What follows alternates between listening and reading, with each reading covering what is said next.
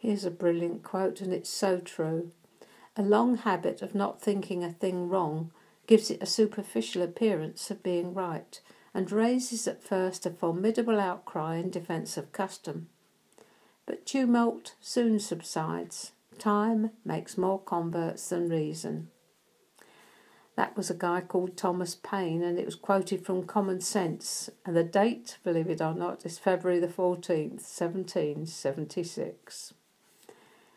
We have thinking patterns, you know, habitual ways of thinking, and those habits trap us into believing that because we've always looked at things that way, it must be the right way because there's no other way to look at it.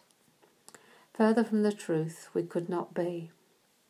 A lot of the time we have stinking thinking.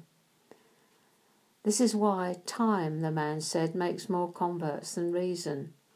Over the passage of time, we get to see that the way we perceive things in the past wasn't the way they were. In other words, we were wrong.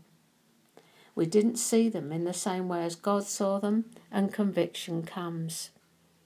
Hopefully, at this point, we make the necessary changes and think again. It's called repentance, having another thought, changing your mind. I cannot hope to persuade or explain you out of your current mindset, whatever it may be. Only time will do that, as the Holy Spirit has His way in your life. But there is something called progressive revelation as opposed to retrospective revelation. With progressive revelation, we're moving in the purposes and timing of God to such an extent that we have revelatory insight into just what's happening right now around our lives and for what purpose. In retrospective revelation, we see it some time after, sometimes a long time after, like years in my case. In order that you may not suffer the same fate as I have, can I give you a little advice at this point?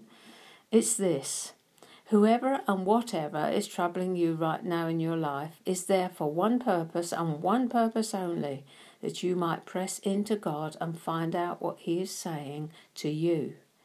Not the other fellow, you.